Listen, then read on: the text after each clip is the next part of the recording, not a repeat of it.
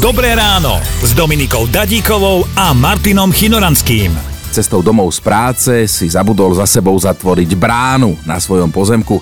Normálne si ľahol, vyspal sa, ráno si uvaril kávu, pozrel sa na záhradu a tam mal 200 oviec. Ovce samozrejme nič, len sa na neho pozreli a škodoradostne skonštatovali, že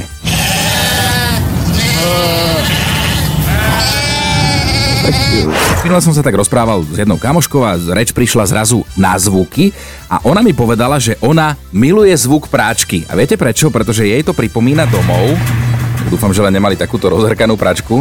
Zvuk vrtulníka, ktorý by možno niekoho rušil, jemu jednoducho začal chýbať a že teraz, keď náhodou počuje letieť vrtulník, tak okamžite sa poteší a vráti ho to do detstva, tento zvuk. Príjemné. Príjemné, hej, pre teba tento prechádzajúci Áno, vlak. áno. Lebo babka, nevadí vám, že bývate pri, pri vlakovej stanici? A ona, nie, nie, nie, nie, nie, nie. Tebe sa nič takéto Áno. nestalo, hej? Zatiaľ nie, nie, nie, nie. Počúvajte Dobré ráno s Dominikou a Martinom už v pondelok ráno od 5. Radio.